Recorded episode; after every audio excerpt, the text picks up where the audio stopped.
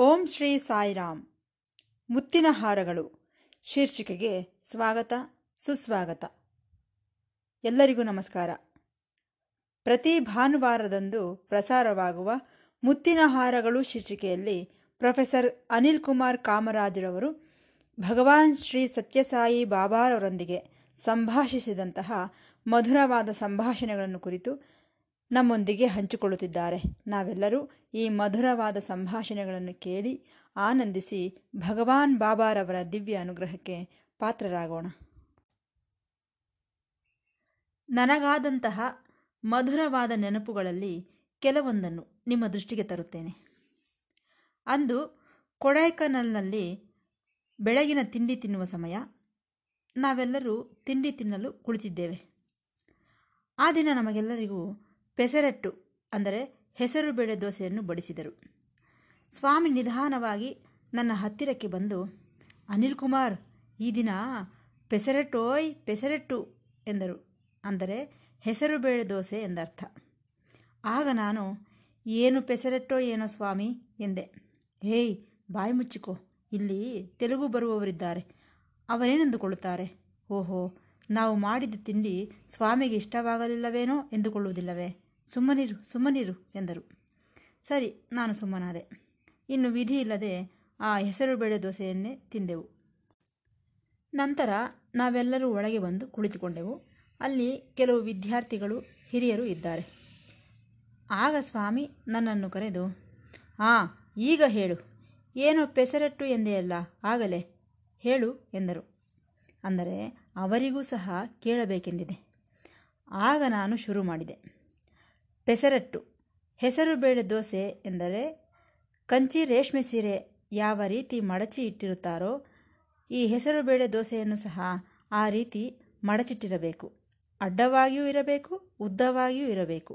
ನೀಟಾಗಿ ಮಡಚಿಟ್ಟಂತೆ ಇರಬೇಕು, ಕಂಚಿ ರೇಷ್ಮೆ ಸೀರೆಯಂತೆ. ಅದರ ಒಳಗೆ ಈ ಶುಂಠಿ ಪೀಸುಗಳು, ಈರುಳ್ಳಿ ಪೀಸುಗಳು, ಮೆಣಸಿನಕಾಯಿ ಪೀಸುಗಳು ಪೀಸುಗಳು ಇರಬೇಕು. ಅದನ್ನೇ ಮೂರು ತುಂಡುಗಳ ಪೆಸರಟ್ಟು ಹೆಸರುಬೇಳೆ ದೋಸೆ ಎನ್ನುತ್ತಾರೆ ಸ್ವಾಮಿ. ಈ ಪೆಸರಟ್ಟು ಎಂದರೆ ಆಂಧ್ರ ಪ್ರದೇಶದವರೆಲ್ಲರಿಗೂ ಬಹಳ ಬಹಳ ಇಷ್ಟ. ಅದು ಹೇಗಿರುತ್ತದೆ ಎಂದರೆ ಮೇಲೆ ನೋಡಿದರೆ ಕಪ್ಪು ಬಣ್ಣವೇ ಅಲ್ಲ, ಗೋಧಿ ಬಣ್ಣವೇ ಅಲ್ಲ, ಎರಡಕ್ಕೂ ಮಧ್ಯದ ಬಣ್ಣದಲ್ಲಿರುತ್ತದೆ. ಅದರಲ್ಲೂ ಒಳ್ಳೆ ಎಣ್ಣೆಯಲ್ಲಿ ತಯಾರಾಗಿದೆ ಆದ್ದರಿಂದ ಬಹಳ ಬಹಳ ರುಚಿಯಾಗಿರುತ್ತದೆ. ಅಂತಹ ಪೆಸರಟ್ಟನ್ನು ಬಾಳೆ ಎಲೆಯ ಮೇಲೆ ಇಟ್ಟು, ಆ ಬಾಳೆ ಎಲೆಯನ್ನು ಪ್ಲೇಟಿನಲ್ಲಿಟ್ಟು ಬಡಿಸಬೇಕು. ಪ್ಲೇಟಿನ ಮೇಲೆ ಬಾಳೆ ಎಲೆ, ಬಾಳೆ ಎಲೆಯ ಮೇಲೆ ಹೆಸರುಬೇಳೆ ದೋಸೆ. ಮೂರು ತುಂಡುಗಳ ಪೆಸರಟ್ಟು, ಭಲೆ ಇರುತ್ತದೆ ಸ್ವಾಮಿ ಎಂದೆ. ಆಗ ಸ್ವಾಮಿ, ಅಬ್ಬಬ್ಬಬ್ಬಬ್ಬ, ಈ ಪೆಸರಟ್ಟಿನ ಬಗ್ಗೆ ಎಷ್ಟು ಹೇಳಿದೆಯೋ ಎಂದು ಗಳಗಳನೆ ನಕ್ಕು ಬಿಟ್ಟರು ಸ್ವಾಮಿ. ಮತ್ತೊಂದು ಸಂದರ್ಭದಲ್ಲಿ ಈ ಒಬ್ಬಟ್ಟುಗಳನ್ನು ಬಡಿಸಿದರು. ಸರಿ, ಸ್ವಾಮಿ ಬಂದು ಅನಿಲ್ ಕುಮಾರ್ ಒಬ್ಬಟ್ಟು ಚೆನ್ನಾಗಿದೆಯೇ? ಎಂದು ಕೇಳಿದರು. ಹಾಂ, ಏನು ಚೆನ್ನಾಗಿಲ್ಲ ಸ್ವಾಮಿ ಎಂದೆ. ಹೇ ಹೇ, ಇಶ್ ಸುಮ್ಮನಿರು ಸುಮ್ಮನಿರು ಎಂದರು. ಸರಿ, ಊಟವಾದ ಮೇಲೆ ಎಲ್ಲರೂ ಕುಳಿತುಕೊಂಡೆವು. ಆಗ ಸ್ವಾಮಿ, ಹೇ, ಏನೋ ಒಬ್ಬಟ್ಟಿನ ಬಗ್ಗೆ ಹೇಳಿದೆಯಲ್ಲ, ಏನು ಸಮಾಚಾರ ಎಂದರು. ಆಗ ಹೇಳಿದೆ, ಈಗ ತಾನೇ ನಮಗೆ ಬಡಿಸಿದಂತಹ ಒಬ್ಬಟ್ಟು ಅಂಗೈಯಷ್ಟಿದೆ, ಬಹಳ ಚಿಕ್ಕದು. ನಿಜವಾದ ಒಬ್ಬಟ್ಟು ಹಾಗಿರುವುದಿಲ್ಲ. ಇನ್ನೂ ದೊಡ್ಡದಾಗಿರುತ್ತದೆ, ಗುಂಡಾಗಿರುತ್ತದೆ. ಅದರ ತುಂಬ ಊರ್ಣ ಇರುತ್ತದೆ, ಸ್ವೀಟ್. ಆ ಒಬ್ಬಟ್ಟನ್ನು ತುಪ್ಪದೊಳಗೆ ಸ್ನಾನ ಮಾಡಿಸುತ್ತಾರೆ. ಒಳಗೆಲ್ಲ ಸಿಹಿ ಹೂರ್ಣ ಇರುತ್ತದೆ. ಅದರ ಮೇಲೆ ಮೈದಾ ಇರುತ್ತದೆ. ಗುಂಡಾಗಿರುತ್ತದೆ. ಸ್ವಲ್ಪ ಗೋಧಿ ಬಣ್ಣದಲ್ಲಿದ್ದು ಅಲ್ಲಲ್ಲಿ ಕಪ್ಪು ಚುಕ್ಕೆಗಳಿರ್ತವೆ ಆ ಕಡೆ ಈ ಕಡೆ ಬೇಯಿಸುತ್ತಾರಲ್ಲ ಅದಕ್ಕೆ. ಒಟ್ಟಾರೆ ಗೋಧಿ ಬಣ್ಣದಲ್ಲಿರುತ್ತದೆ. ಅಂತಹ ಒಬ್ಬಟ್ಟು ತುಪ್ಪದಲ್ಲಿ ಮುಳುಗಿಸಿದಂತಹ ಹೂಗಳು ಅಂತಹ ಒಬ್ಬಟ್ಟುಗಳನ್ನು ತಿನ್ನುತ್ತಿದ್ದರೆ ಆ ಸಿಹಿ ಅದು ಅಬ್ಬಬ್ಬ. ಮೂರು ದಿನಗಳವರೆಗೂ ಆ ಸಿಹಿಯನ್ನು ನಾವು ಮರೆಯಲಾರೆವು ಎಂದೆ. ಅಬ್ಬ ಅಬ್ಬ ಒಬ್ಬಟ್ಟಿನ ಬಗ್ಗೆ ಎಷ್ಟು ವರ್ಣಿಸಿದೆ ನೀನು? ಹ್ಞೂ ಮತ್ತೆ ಹೇಳು ಮತ್ತೆ ಹೇಳು ಎಂದರು ಸ್ವಾಮಿ. ನನಗೇನೆಂದರೆ, ಯಾರು ನೋಡಿದರೂ ನನಗೆ ಅದು ಬೇಕು, ನನಗೆ ಇದು ಬೇಕು, ಅದನ್ನು ಕಡಿಮೆ ಮಾಡಿ, ಇದನ್ನು ಕಡಿಮೆ ಮಾಡಿ ಎಂದು ಸ್ವಾಮಿಗೆ ಪತ್ರಗಳನ್ನು ಬರೆಯುತ್ತಿರುತ್ತಾರೆ. ಮತ್ತು ಸ್ವಾಮಿಯನ್ನು ನಗಿಸುವವರು ಯಾರು? ತಮಾಷೆಯ ಅವಶ್ಯಕತೆ ಇಲ್ಲವೇ? ಯಾವಾಗ ನೋಡಿದರೂ ನಮ್ಮ ಕಾಯಿಲೆಗಳು ನಮ್ಮ ನೋವುಗಳೇನಾ? ಹಾಗಾಗಿ ಸ್ವಾಮಿಯನ್ನು ನಗಿಸುವ ಕೆಲಸವನ್ನು ನನ್ನ ತಲೆ ಮೇಲೆ ಹಾಕಿಕೊಂಡೆ. ಸ್ವಾಮಿಯನ್ನು ಸದಾ ಉಲ್ಲಾಸದಿಂದ ಇರಿಸಬೇಕು. ಸ್ವಾಮಿ ಸದಾ ನಗುನಗುತ್ತಾ ಉಲ್ಲಾಸದಿಂದ ಇರಬೇಕು. ಸ್ವಾಮಿ ನಕ್ಕರೆ ಬೆಳದಿಂಗಳು ಬೆಳೆ ಬೆಳಗಿದಂತಿರುತ್ತದೆ ಪುಷ್ಪಗಳು ಅರಳಿದಂತಿರುತ್ತದೆ. ಆ ನಗುನೇ ಬೇರೆ. ಸುಂದರವಾದ ಸಾಯಿಯ ಮಂದಹಾಸ ಬಿಳುಪು ಎಂದಿದ್ದಾರೆ. ನಕ್ಷತ್ರ ಬಿಳುಪು. ಹಂಸದ ರೆಕ್ಕೆ ಬಿಳುಪು, ಕಾಮಧೇನು ಬಿಳುಪು, ಸುಂದರ ಸಾಯಿಯ ಮಂದಹಾಸ ಬಿಳುಪು. ಹಾಗಾಗಿ ಅವರನ್ನು ಸದಾ ನಗಿಸುತ್ತಿರಬೇಕು. ಅದೇ ನನ್ನ ಉದ್ದೇಶ. ಅದಕ್ಕಾಗಿಯೇ ಈ ಪೆಸರೆಟ್ಟು ಹೆಸರುಬೇಳೆ ದೋಸೆಯ ಬಗ್ಗೆ ಹೇಳಿದೆ. ಒಬ್ಬಟ್ಟಿನ ವಿಚಾರವೂ ಸಹ ಹೇಳಿ ಸ್ವಾಮಿಯನ್ನು ಸಂತೋಷಪಡಿಸಿದೆ. ಈ ಸಂದರ್ಭದಲ್ಲಿ ಮತ್ತೊಂದನ್ನು ಹೇಳುತ್ತೇನೆ. ನನ್ನ ಪಕ್ಕ ಒಬ್ಬ ವ್ಯಕ್ತಿ ಕುಳಿತುಕೊಳ್ಳುತ್ತಿದ್ದನು. ಆತನ ಹೆಸರು ಮೋಹನ್ ದಾಸ್ ಎಂದು. ಈತನು ಕೊಯಂಬತ್ತೂರಿನವನು. ಒಳ್ಳೆ ವಾಣಿಜ್ಯೋದ್ಯಮಿ. ಇಂಚುಮಿಂಚು ನನ್ನ ವಯಸ್ಸಿನವನೇ ಆದ್ದರಿಂದ ನನ್ನ ಪಕ್ಕದಲ್ಲೇ ಕುಳಿತುಕೊಳ್ಳುತ್ತಿದ್ದನು. ಪ್ರತಿದಿನವೂ ಬೆಳಗಿನ ತಿಂಡಿ, ಮಧ್ಯಾಹ್ನದ ಊಟ, ಮತ್ತು ಸಾಯಂಕಾಲದ ಟೀ, ರಾತ್ರಿ ಊಟಕ್ಕೆ ಇಬ್ಬರೂ ಸಹ ಪಕ್ಕಪಕ್ಕದಲ್ಲೇ ಕುಳಿತುಕೊಳ್ಳುತ್ತಿದ್ದೆವು. ಸರಿ, ಆ ದಿನ ನಾವೆಲ್ಲರೂ ತಿಂಡಿ ತಿನ್ನಲು ಕುಳಿತಿದ್ದೇವೆ. ಆ ದಿನ ಬೆಳಗಿನ ತಿಂಡಿಗೆ ಪೂರಿಗಳನ್ನು ಬಡಿಸಿದರು. ಸರಿ, ಸ್ವಾಮಿ ನಿಧಾನವಾಗಿ ನಡೆದುಕೊಂಡು ಬಂದು ಮೋಹನ್ ದಾಸ್ ಅವರ ತಟ್ಟೆಯಲ್ಲಿದ್ದ ಒಂದು ಪೂರಿಯನ್ನು ತಮ್ಮ ಎರಡೂ ಬೆರಳುಗಳಲ್ಲಿ ಮೇಲಕ್ಕೆ ಎತ್ತಿ, ಈ ಪೂರಿಯನ್ನು ಸರಿಯಾಗಿ ಬೇಯಿಸಿಲ್ಲವಲ್ಲ? ಹೇ, ಸರಿಯಾಗಿ ಬೇಯಿಸೆಂದು ಅಡುಗೆಯವನಿಗೆ ಹೇಳು, ಸರಿಯಾಗಿ ಬೆಂದಿಲ್ಲ ಎಂದು ಹೇಳುತ್ತಾ ಆ ಪೂರಿಯನ್ನು ತಮ್ಮ ಎರಡೂ ಕೈಗಳಲ್ಲಿ ಹಿಡಿದುಕೊಂಡು ಮಧ್ಯಕ್ಕೆ ಮುರಿದು ಹಾಕಿದರು. ಆಗ ಅದರಲ್ಲಿ ಡೈಮಂಡ್ ಉಂಗುರವಿತ್ತು. ನಾವೆಲ್ಲರೂ ಆಶ್ಚರ್ಯದಿಂದ ನೋಡುತ್ತಿದ್ದೇವೆ.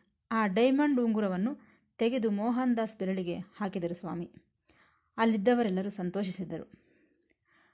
ನನಗೇನೋ ಸ್ವಲ್ಪ ಹೊಟ್ಟೆ ಕಿಚ್ಚು ಬಂದಿತು ನಾನೂ ಸಹ ಪ್ರತಿದಿನವೂ ಮೋಹನ್ ದಾಸ್ರವರ ಪಕ್ಕದಲ್ಲೇ ಕುಳಿತುಕೊಳ್ಳುತ್ತಿದ್ದೇನೆ. ಮತ್ತೆ ಸ್ವಾಮಿ ನನಗೇ ತೆಕ್ಕಿ ಕೊಡೋದಿಲ್ಲ ಡೈಮಂಡ್ ಉಂಗುರ ಎನಿಸಿತು. ಹಾಗಾಗಿ ನಾನು ಏನು ಮಾಡಿದೆ? ನನ್ನ ಪೂರಿಯನ್ನು ನಿಧಾನವಾಗಿ ಸ್ವಲ್ಪ ಸ್ವಲ್ಪವೇ ತಿನ್ನಲು ಪ್ರಾರಂಭಿಸಿದೆ. ಇದನ್ನು ಗಮನಿಸಿದ ಸ್ವಾಮಿ ಏ ಅನಿಲ್ ಕುಮಾರ್ ಏನು ಆ ರೀತಿ ತಿನ್ನುತ್ತಿದ್ದೀಯಾ? ಎಂದರು. ಇನ್ನೇನು ಮಾಡಲಿ ಸ್ವಾಮಿ ನಾನೇನಾದರೂ ಪೂರಿಯನ್ನು ಜಾಸ್ತಿ ಜಾಸ್ತಿ ತಿಂದರೆ ನನ್ನ ಪೂರಿಯೊಳಗೂ ಒಂದು ಡೈಮಂಡ್ ಉಂಗುರವಿದ್ದು ಅದೇನಾದರೂ ನನ್ನ ಗಂಟಲಿನೊಳಗೆ ಸಿಕ್ಕಿ ಹಾಕಿಕೊಂಡರೆ ಏನು ಮಾಡುವುದು ಸ್ವಾಮಿ? ಹಾಗಾಗಿ ಸ್ವಲ್ಪ ಸ್ವಲ್ಪವೇ ತಿನ್ನುತ್ತಿದ್ದೇನೆ ಎಂದೆ. ಆಗ ನೋಡಿ, ಸ್ವಾಮಿ ಗಳಗಳನೆ ನಕ್ಕು ನಾನೇತಕ್ಕೆ ಕೊಡುತ್ತೇನೆ, ನಿಮ್ಮ ಅತ್ತೆಯವರ ಮನೆಯಿಂದ ತಂದುಕೋ ಎಂದರು ಸ್ವಾಮಿ. ಈ ಸನ್ನಿವೇಶವನ್ನು ಸಹ ನಾನು ಯಾವತ್ತೂ ಮರೆತು ಹೋಗುವುದಿಲ್ಲ. ಇದನ್ನು ಯಾರಿಗಾದರೂ ಹೇಳಿದರೆ ನಂಬುತ್ತಾರೆಯೇ? ಭಗವಂತನ ಹತ್ತಿರ ಸರಸ ಎಷ್ಟು ಚೆನ್ನಾಗಿರುತ್ತದೆ? ಭಗವಂತನೊಂದಿಗಿನ ತಮಾಷೆ ಎಷ್ಟು ಸೊಗಸಾಗಿರುತ್ತದೆ ಎಂದು ನನಗನ್ನಿಸಿತು. ಸರಿ, ಈ ಪೆಸರಟ್ಟು, ಒಬ್ಬಟ್ಟು, ಪೂರಿಗಳ ವಿಚಾರವಾಯಿತು. ಮತ್ತೊಂದು ಸಂದರ್ಭವನ್ನು ಹೇಳುತ್ತೇನೆ. ಒಂದು ಸಾರಿ ನಾವೆಲ್ಲರೂ ಸ್ವಾಮಿಯ ಜೊತೆ ದೆಹಲಿಗೆ ಹೋಗಿದ್ದೆವು. ಹತ್ತು ದಿನಗಳ ಕಾಲ ಅಲ್ಲೇ ಇದ್ದೆವು. ಮೊದಲು ಎರಡು ಮೂರು ದಿನಗಳಾದವು.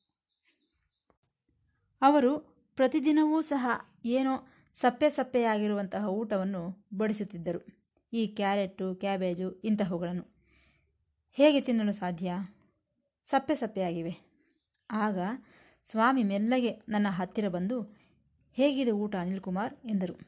ಸ್ವಾಮಿ, ಐಟಮ್ಸ್ ಏನೋ ಎಷ್ಟೋ ಇವೆ. ಆದರೆ ಒಂದರಲ್ಲೂ ರುಚಿಯಿಲ್ಲ ಸ್ವಾಮಿ, ಎಂದೆ. ಆಗ ತಕ್ಷಣವೇ ಸ್ವಾಮಿ, ಸ್ಟೇಟ್ ಪ್ರೆಸಿಡೆಂಟನ್ನು ಕರೆದು ನೋಡು ಅನಿಲ್ ಕುಮಾರ್ ಆಂಧ್ರದವನು. ನೀವು ಮಾಡುವಂತಹ ಅಡುಗೆಗಳಲ್ಲಿ ಉಪ್ಪು, ಖಾರ ಸ್ವಲ್ಪ ಜಾಸ್ತಿ ಹಾಕಿ, ಇಲ್ಲದೆ ಹೋದರೆ ಅವನು ತಿನ್ನುವುದಿಲ್ಲ ಎಂದರು. ನಂತರ ಎರಡು ದಿನಗಳಾದ ಮೇಲೆ ಸ್ವಾಮಿ ನನ್ನ ಹತ್ತಿರ ಬಂದು, ಅನಿಲ್ ಕುಮಾರ್, ಹೈದರಾಬಾದಿನಿಂದ ನಿನಗಾಗಿ ಇಂಡಿಯನ್ ಏರ್ಲೈನ್ಸ್ ವಿಮಾನದಲ್ಲಿ ಉಪ್ಪಿನಕಾಯಿಗಳನ್ನು ತರಿಸಿದ್ದೇನೆ. ಇಗೋ, ಮಾವಿನ ಉಪ್ಪಿನಕಾಯಿ, ಗೋಂಗೋರ ಪಚ್ಚಡಿ ಎಲ್ಲ ತರಿಸಿದ್ದೇನೆ. ನೆಮ್ಮದಿಯಾಗಿ ತಿನ್ನು. ಪಾಪ ನೀನು ಸರಿಯಾಗಿ ಊಟ ಮಾಡುತ್ತಿಲ್ಲ ಎಂದರು. ಅಬ್ಬ, ನನ್ನ ಪ್ರಭುವಿಗೆ ನನ್ನ ಮೇಲೆ ಎಷ್ಟು ಪ್ರೀತಿ. ನಾನು ಈ ಉಪ್ಪಿನಕಾಯಿಗಳಿಲ್ಲದೆ ಊಟ ಮಾಡುವುದಿಲ್ಲವೆಂದು ತಿಳಿದುಕೊಂಡಿದ್ದಾರಲ್ಲ. ನಾನು ಜಾಸ್ತಿ ಖಾರವನ್ನು ತಿನ್ನುತ್ತೇನೆಂದು ನನ್ನ ದೇವರು ಗ್ರಹಿಸಿದ್ದಾನಲ್ಲ. ಇದನ್ನು ಹೇಗೆ ಹೇಗೆ ನಂಬುವುದು?